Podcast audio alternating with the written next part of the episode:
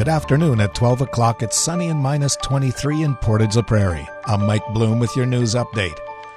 Dakota Plains First Nation has undergone financial corruption for decades. That's from residents of the community who note a community member has rallied a minority of other band members to resist their chief's position and to change leadership. But they claim it's to maintain the opportunity to allow people to continue to misappropriate funds.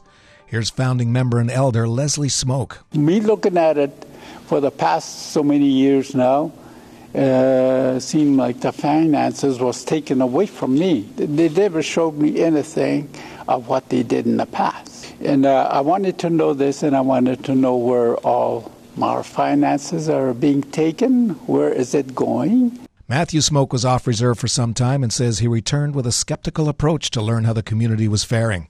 He notes he saw that the current chief Don Smoke had been put in place and meetings were held to account for funds through the years and felt that was great. He adds, however, he discovered applications for funding were always brought to the table, but later excuses were always made as to what happened to the funding as it went missing, which he knows had been delivered. He adds chief and council were left wondering why the money never went to its intended goals. See the video and more at Portage Online. Earlier this week, it was announced that all city employees and council members would need to be vaccinated by no later than February the 13th or undergo regular testing.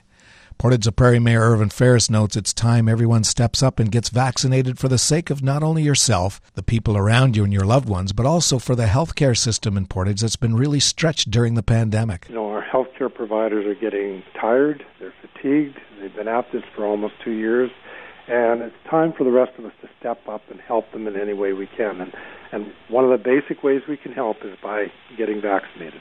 According to the city, 90% of full time employees and all of council have confirmed they're fully vaccinated against COVID 19.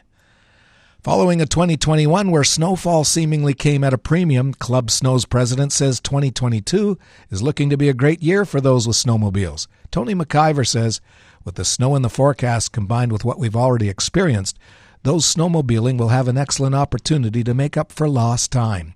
He notes the focus right now is making sure all of the trails in Portage are well kept and ready to go.